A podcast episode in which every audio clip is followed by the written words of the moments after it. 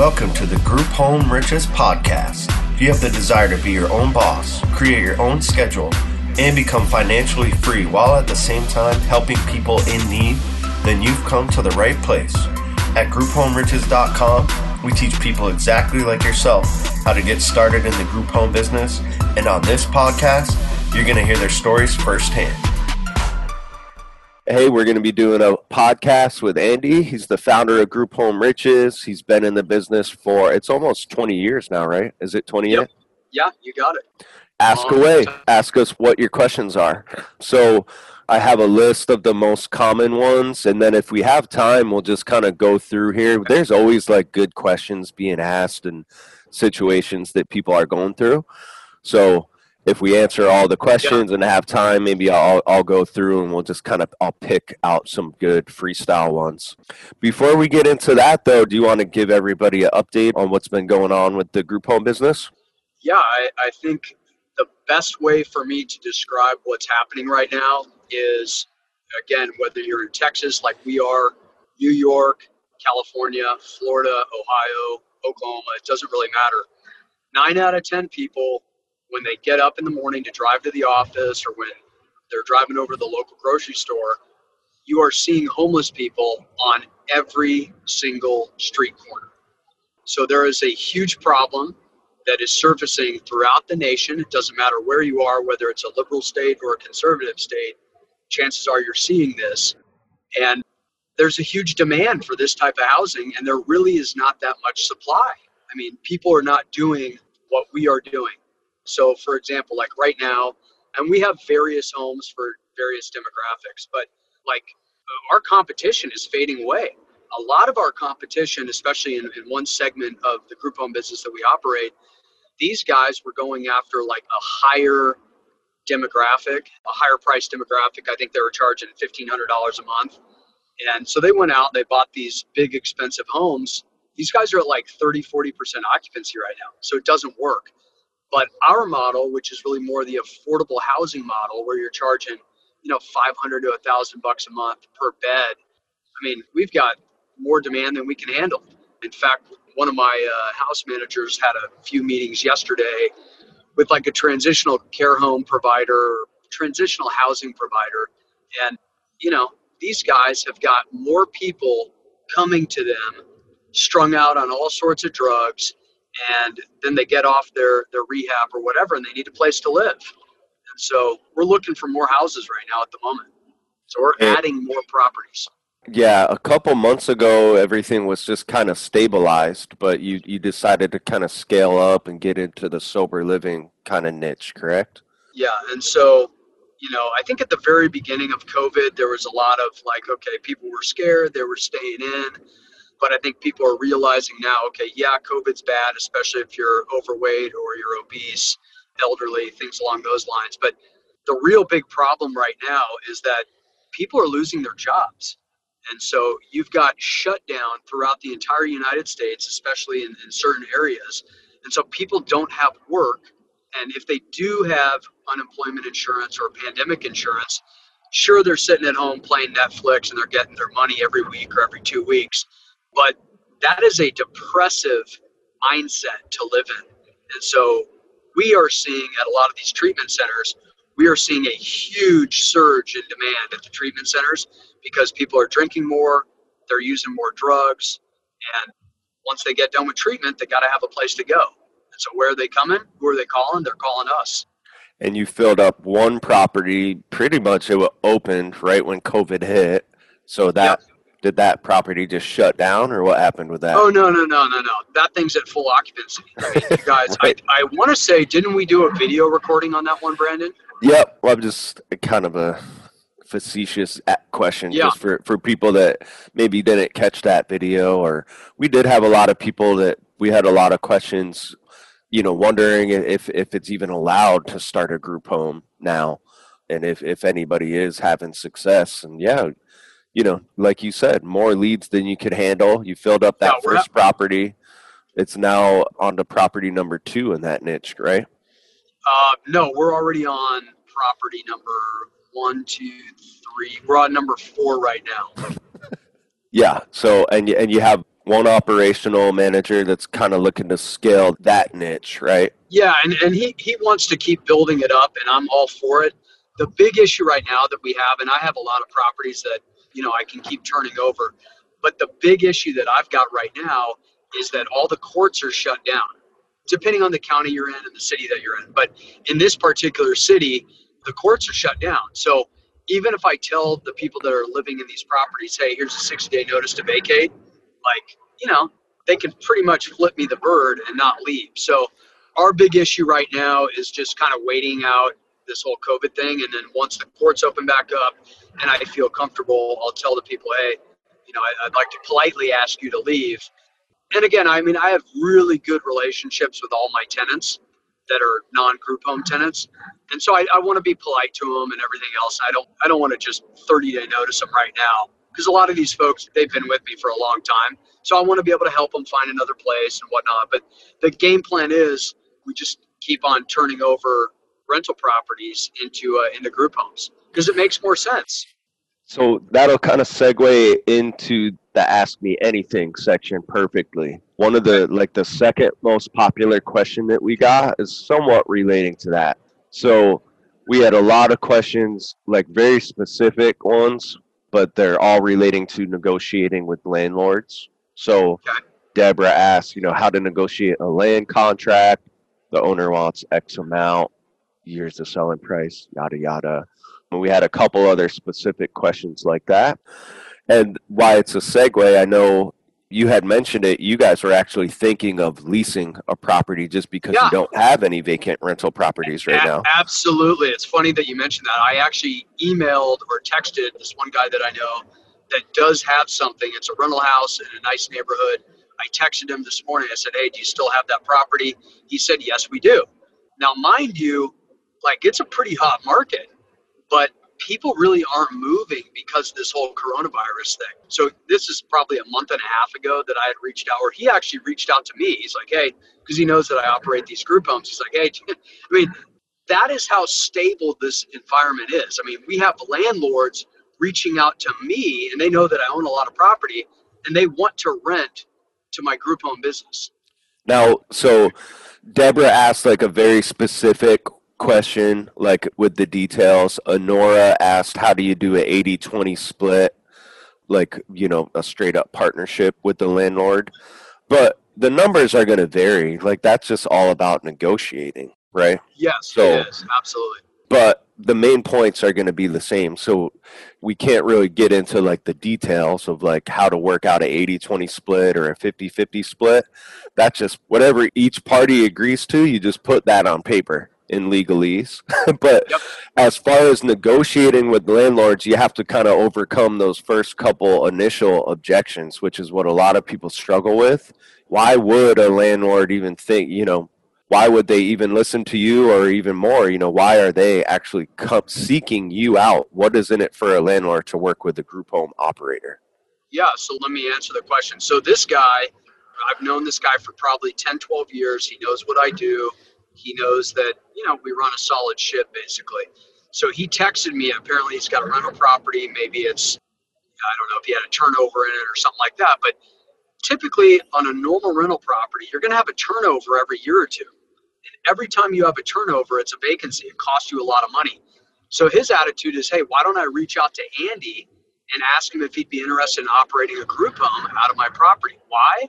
Because number one, I'll probably have 10 to 16 people living in the property they're all going to be paying, you know, bare minimum $500 a month, bare minimum. It's going to be more than that. Just to, to make the math easy, I mean, if we have 16 people living in a property, that's $8,000 of gross revenue coming in per month. Like the guy knows without a doubt that I'm going to pay the rent. It's like guaranteed. Versus if he has a regular old guy that works at, you know, at a car wash or a software company or a restaurant or something like that living in his property, that guy could lose his job and he's toast. Versus if he's renting it to me, you know, and he charges me two thousand dollars a month just for sake of argument, he knows well Andrew's got you know Andy's got got 16 people living in the property. Even if three of them can't pay for whatever reason, he still has another 13 people that are going to be paying rent. So he knows without a doubt in his mind that the money's going to come in. So that's why he's reaching out to us.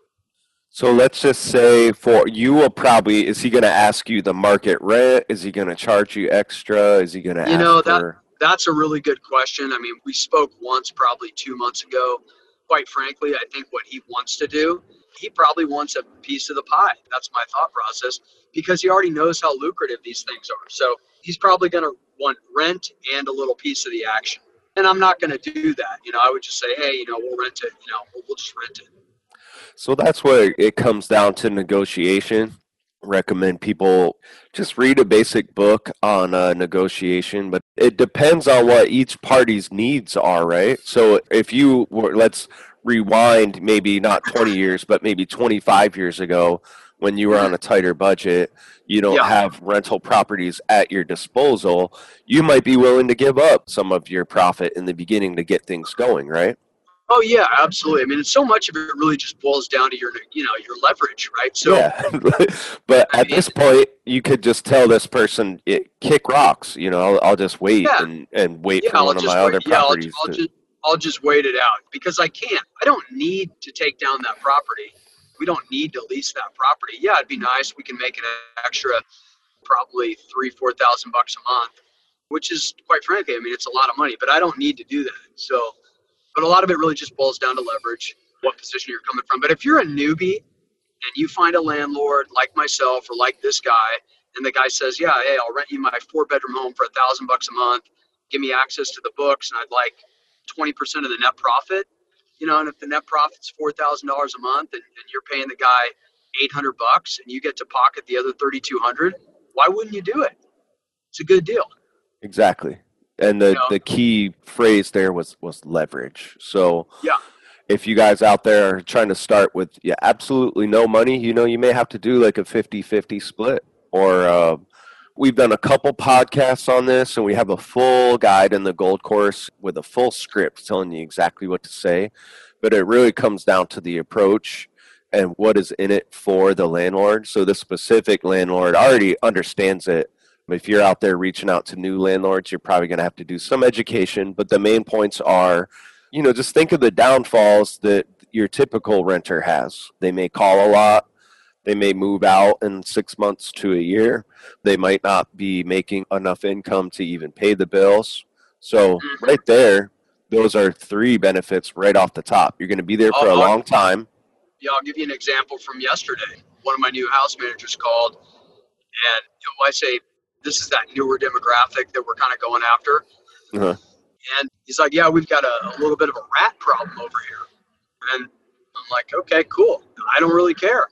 You know, I don't mean to be rude, obviously, like, but these guys know that that's their responsibility." But he was just asking me for advice. Hey, how do you recommend handling it? But he wasn't asking me to handle it. Okay, Yeah. so that's the big difference, right? I mean, if it's a normal tenant and the tenant calls me, they say, "Hey, I have a rat problem." Well, the reality is you have a rat problem because it's it's gross over there. You're probably leaving your stuff all over the place. You're not cleaning up after yourself. Start cleaning up after yourself. But nine times out of ten, they're gonna tell me, "Hey, Mr. Landlord, it's your responsibility to send over a pest control company."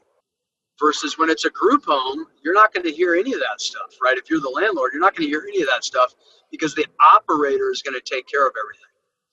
And that's one negotiating chip I recommend you put on the table. So, hey, how about if I handle all the miscellaneous maintenance Yes. calls? You're, it's basically a triple net lease. You're never going to hear from me. So, one of the guys that we've interviewed on, I think I've interviewed him and we've got him on the, the YouTube podcast or whatever. He didn't want to actually be a group home operator. He wanted to be a landlord. So, I kind of instructed him and we coached him and everything else. And he went out into his little area and he found some people that were running these these homes primarily for uh, battered women. And you know, he's got a fourplex, and the thing's paying him like twenty five hundred dollars a month, like clockwork. He's had it for two or three years. He's never once received a phone call, not once. They've never called him to say, "Hey, we got you know ants." They've never called him to say, "Hey, we need a roof repair. There's a roof leak."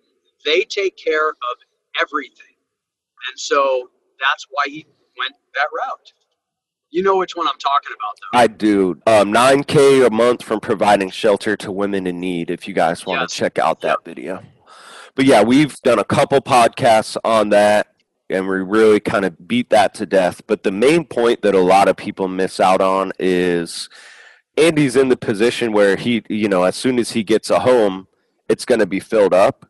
You need to be in that position. It's going to come down to marketing. A landlord is going to want to Yep. know that you're going to be able to follow through with on what you need to do. So, if I were a landlord and someone were to approach me, I would ask them, "Okay, how many tenants do you have lined up?" I don't know them. Well, how are you going to market? Well, I'm not really sure about that yet.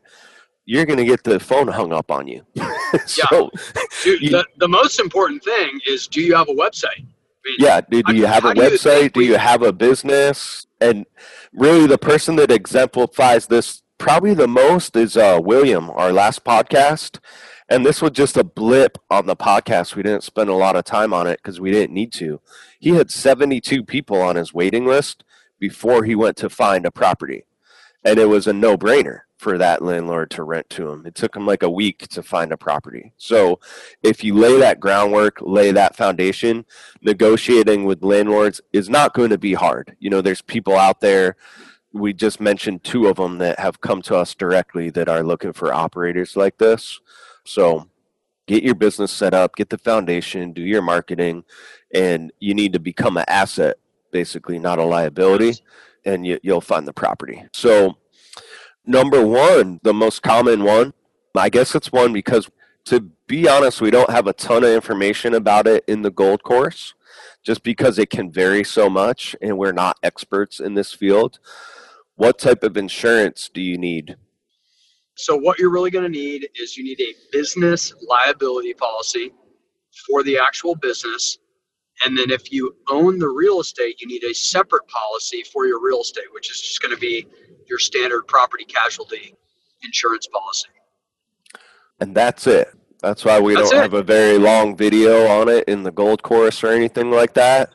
And this is also something that, you know, we, we're not insurance representatives, we're not insurance agents or anything like that. But if you were to approach an insurance agent and let them know what you're doing, they're going to walk you through the products that are available and the ones that are best suited for you.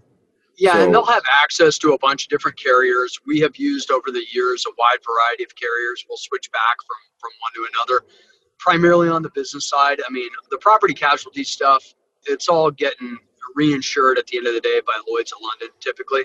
But Philadelphia has been a been a good one for us.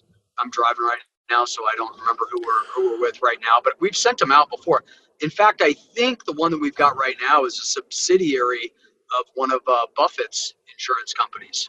I think You know, that's Philadelphia. We've had Philadelphia in the past. I can look actually while I'm driving. But Philadelphia is one that we would always recommend to people, but they now require one year of seasoning. Oh, So- Okay. Yeah, we, we had a gold course member that does group homes now that was in insurance. He was like a Okay. in the insurance field, and he just recommended using a company called netquote.com. It's basically like a third party that does the shopping for you, kind of like Priceline, but for insurance. Got it. So that's one of those things where it kind of sounds confusing. So I just- was on there on my phone scrolling around, but I think it was causing the voice to go in and out, so I decided against it. But okay. you can always call us. You know, you can call Yeah. Call myself. You can email us, and we can check for you. Check out netquote.com check out uh, philadelphia insurance if you do have some experience in the field. And we're, we're happy to like provide you those links but definitely consult with an insurance agent. They're the experts in that field and it's one of those things that you don't need to be an expert in insurance. You know you don't need to know every product and everything like that. It's just something something that you're going to have for protection.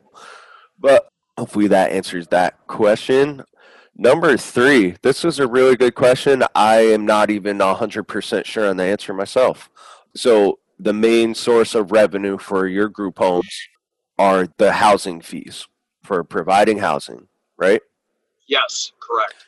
Are there any other streams of income that you get from your group homes? And if not, are there any possible other streams of income? Yeah, I- I mean, there are a lot of other additional ancillary areas where you can make money, whether you're talking insurance, whether you're talking urine tests. So, yes, there are a wide variety of other ancillary income streams for you in this business. But for us, the primary source of income is actually the just call it rental fees.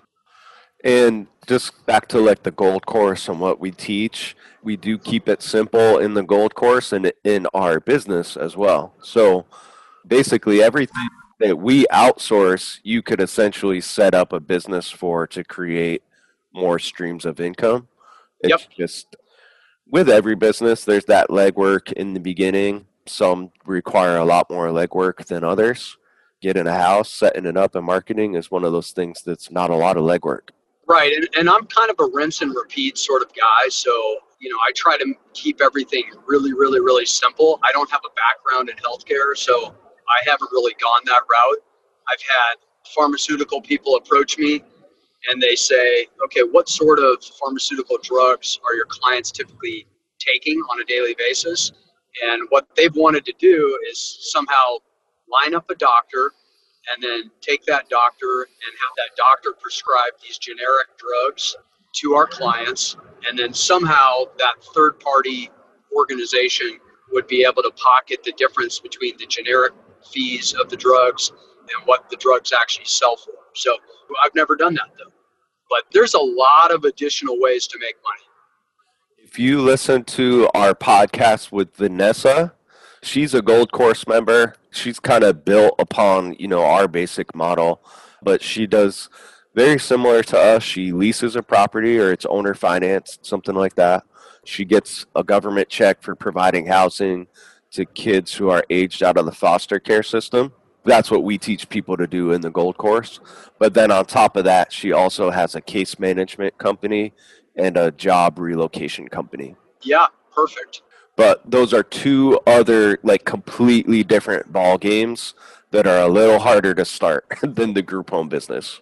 But the good thing with what she's doing is that they are ancillary businesses and they're fueled from the exhaust of her primary business which is group homes Right. I would say another stream of maybe not income, but kind of another business you can combine with this is real estate investing. Oh, absolutely. Yeah. So, you know, a lot of people that find us have also looked into real estate. You know, they might have looked into flips or wholesaling or buying and holding. Really, the key to that is being able to find a deal. So, if you can find a deal fix it up rather than flip it, you can hold on to that property, have a ton of equity in the home, and then run a cash flowing business out of it. Yep, that's the real that's the real secret. So yeah, once you learn those two skills, I call it like the McDonald's model, right? Yeah. Yeah. So great questions. Another one. Again, it's a really simple answer, but I can see why there's some confusion on it. But how do you handle deposits? we take them in and we don't keep them in a separate account. We don't keep them in a deposit escrow account. We take them, we deposit them, and if people screw up, they don't get their deposit back. In theory, probably should be held in a different account, right? it depends on your state. In Texas, it is not required. So not required. Might be a little easier for the books. It might be required in your state. And if let's say someone's paying well, their not self pay, but they're on Social Security and they're going through your rep payee company, but they only have one check, you can honor like a move in special and waive the deposit for them, correct? Yeah. And look, I mean, everything is quite frankly done on a case by case basis. Right now and always, we're looking to make money. We want to help people out as much as we can, but if somebody doesn't have enough money for a deposit and we've got an open bed and we think they're going to be a good client, we'll take them. It's, it's that simple. In other cases, I mean, a couple weeks ago, this is on a, a higher end sober home property. I think we took like a fifteen hundred dollar deposit, but it was for a private room. So that's a rare case that it's that high. What's a typical one? It's just like a first month, right? On the lower end homes, it's going to be 250. On the higher rentals, it's going to be about 450 to 550. But again, it just depends on the bed that we're renting out. And again, these are the cases where it's a tenant either like self-paying in that higher end home or maybe it was like a family member or something like that Yes. Or if it's somebody paying out of their social security and you're going to be you know sending them to that third party rep to handle the payments or in like some cases that are great right you're getting paid by nonprofits that are just handling everything and they'll Yes, which we love. and they'll just kind of let you know you know what their rates are and what the deposit is going to be and in most of mm-hmm. the cases that's going to be more than your typical asking price correct That is accurate. Cool. So those were the most four common ones. So like as you can see, there's a if people are just listening for the first time, they probably have a ton of other questions. Check out our YouTube, check out all our podcasts, and we really try to go through everything in detail through the gold course. And you could tell by you know those questions are they're great questions but they're just kind of little things that that could be confused when you're going through the course and like the thing on the the insurance is it's just a really simple answer so we you Mhm. know there's no way to do like a detailed video on insurance so it would just confuse everybody so like I said, one of the really cool things, it was just kind of a little bonus that we wanted to do for our Gold Course members was create a private group. But over the past couple months, this thing has really grown and has kind of taken off. We're getting like a ton of really good ideas and content that are coming just from from our members doing things like that we've never even thought of. So I'm going to go through here and just see if I can find some some good questions or topics that have come up. So this is a good one. This is from Terry, who is just getting started out, and they are wondering what are some good intake screening questions that you can ask your tenants or the caseworker that's calling for the tenant. yeah, it's pretty easy. How much money do you get per month? You know, I pay by myself. I work. No, hang up, gone. You're gone. That's the easiest way to intake people. I mean, if they don't sound like they're going to pay you, hang up on them. You don't want to waste your time. The easiest way of screening them is are you on SSI or are you on SSDI? If they are, then keep talking to them. If they're not, you know, nine times, depending on your model, hang up on them. This is kind of a common theme in the group. If you follow our model and what's in the gold course, we recommend get your leads from nonprofits, social service organizations in your area. So hopefully you're going to be talking to a caseworker. Yeah, Uh, but- they're going to pay the bill. Yeah, and then they're basically they're just going to kind of talk to you about the situation and they're going to be upfront and let you know what's going on. So it's not going to be like you don't have to ask them a ton of questions.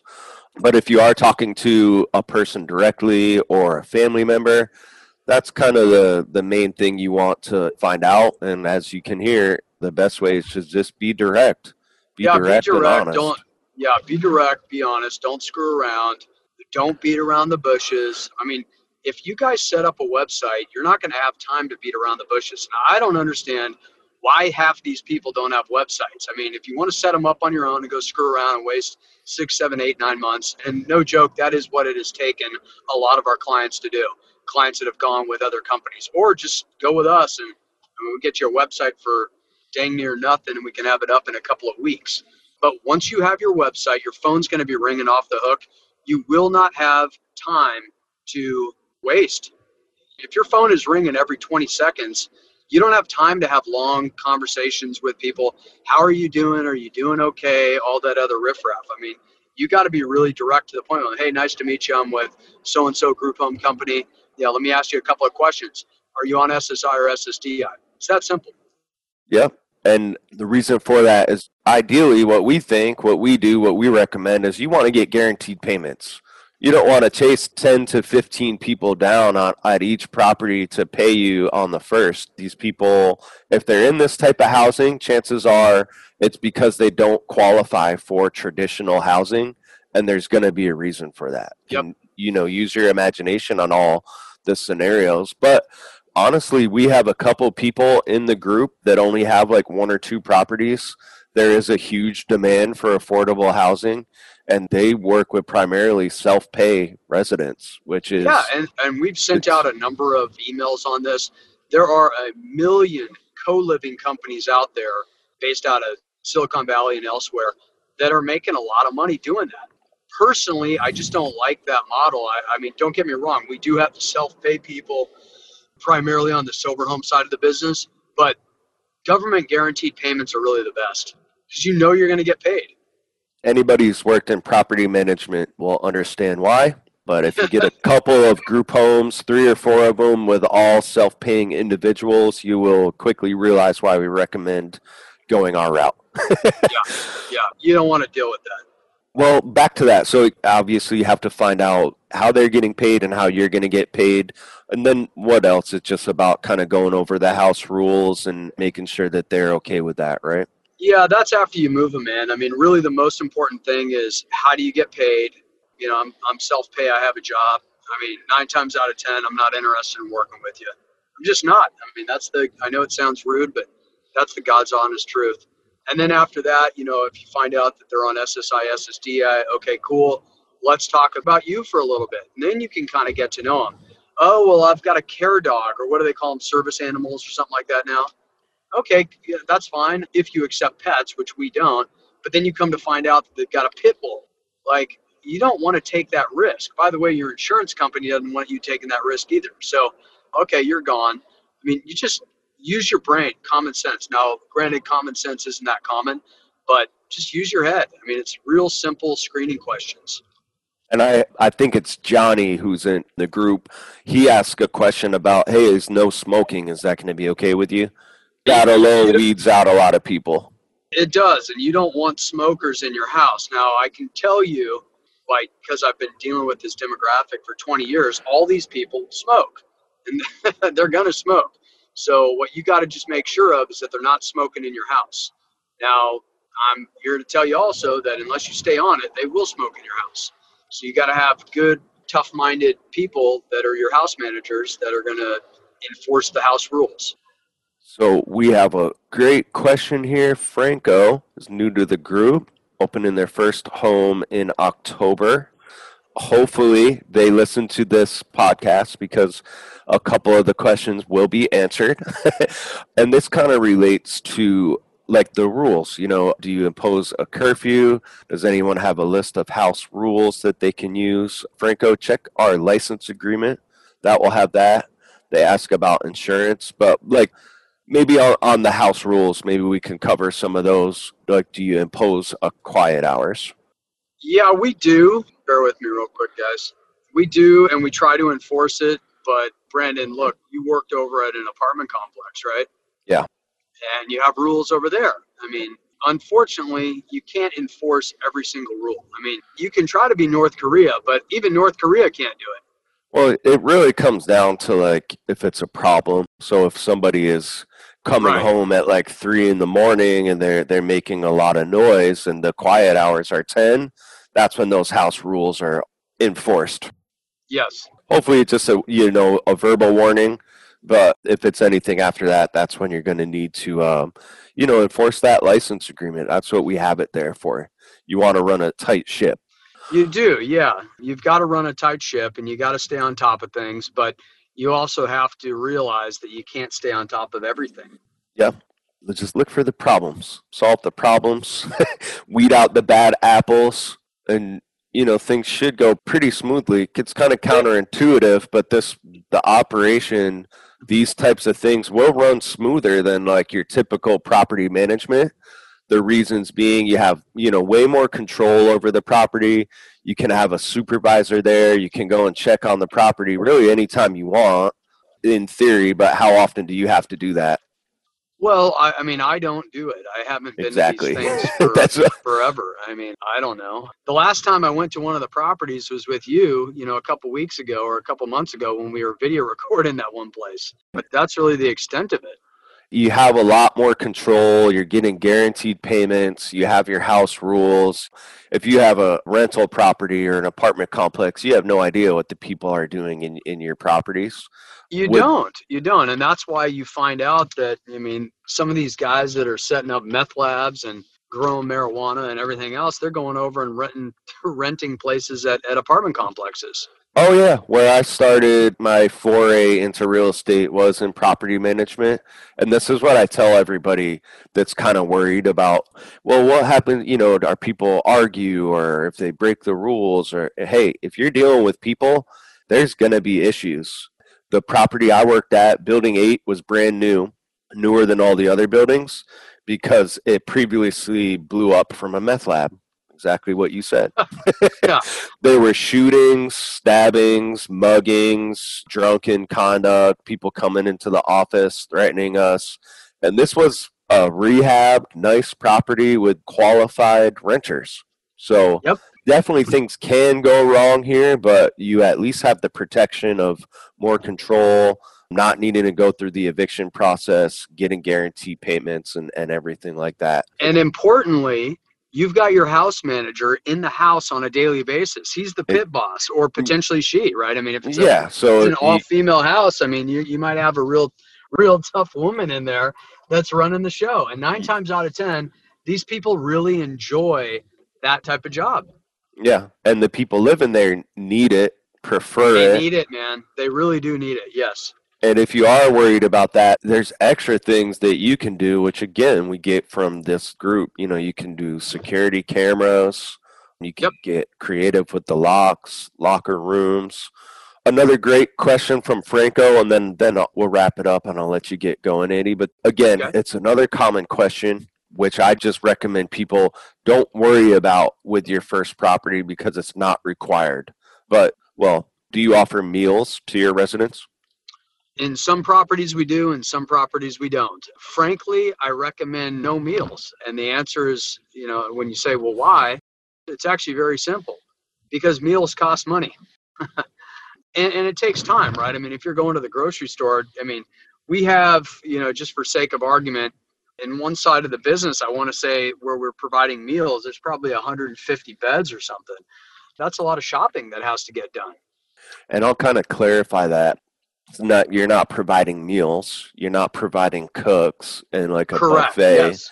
and Yep. like a menu but it's really a nice amenity that you offer to the homes with the for the most part they're functioning adults so they don't yeah they're home and they're typically going to be yeah they're lower functioning which is why we do it you know is one of the reasons why we have a really good reputation because we do do that we go over and beyond what we should be doing but it does cost money you know a lot of people would say why don't you do what some of the other operators do? And there are a lot of other operators and what they do is they gather up all their people and they take them over to the food pantries.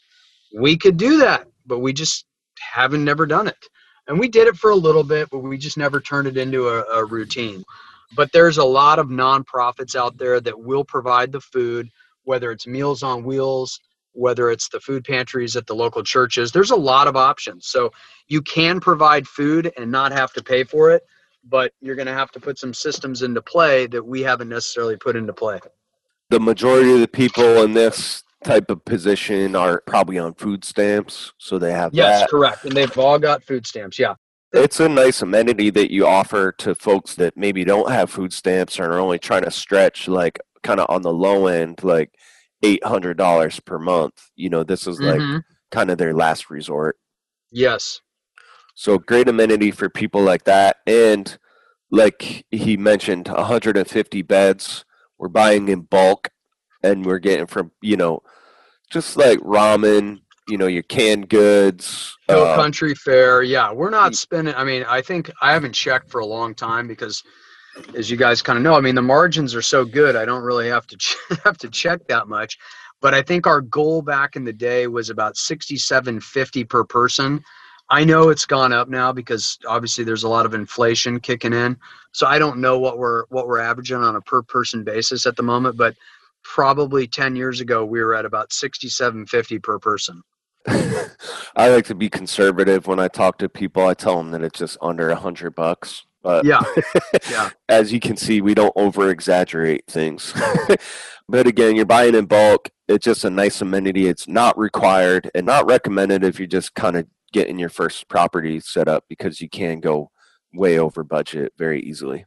So, man, there's a ton of other like questions and topics in here. We'll, we'll have to do this a little more often. Yeah, let's definitely do it again. I, I actually just pulled in here to the title company, and maybe you can tell everybody that story. It's kind of crazy. I mean, the wires are not working. Haven't been working for the last three days. yeah. So, and as usual, this is for it's one of your rental properties, right? Well, this is something that I had lent on, and we sold it, or the guy that I lent the money to, he sold, and so I'm picking up my check basically. Yeah, nine um, times out of ten, if you have a headache during the day, it seems like it comes from your rental properties.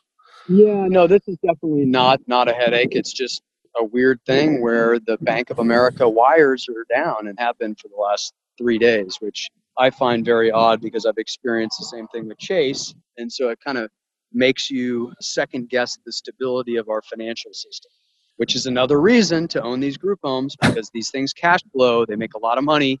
And people could say, well, what happens when the SSI payments, you know, are not hitting? Let, let me tell you what, when the SSI payments are not hitting and the Section 8 payments are not hitting, you're going to have a lot bigger fish to be frying. Probably be the last things to not hit. So if that does happen, then it's probably time to take better, all the yeah run run for the hills at that point. Run for the hills. Hopefully, you have a bunker. So yeah. um, but until then, in my personal opinion, I mean, the money printing machine, whether it's in Venezuela, Zimbabwe, or the United States, it's going to keep going out. People are going to keep getting those SSI payments, the SSD DI payments their EBT cards are going to be flush with cash because if they're not, you're going to see. If you think it's bad right now, just just wait. So, anyways, that that's another reason why I'm a big advocate for these group homes. All right, awesome. Well, thank you so much for your time, Andy. To all the listeners out there, if you have any questions or any topics you would like for us to cover, reach out to us. If you are a Gold Course member, make sure to join this group because, like I said, it's a great place to network, great place to chat with these topics with people that are in the same position as you or may have group homes. You may find people in your area to network with. And we really get a ton of good ideas from our members. You could be doing the same thing. If you're not a Gold Course member and you are interested in starting a group home, sign up for the gold course. Right now it's only $179. We have a ton of information in there, really everything that you need to get your home started and we're here for support as well if you have any questions along the way. So yeah, go sign up, sign up for the free mailing list if you haven't done that and we look forward to working with you. Cool. Thanks guys.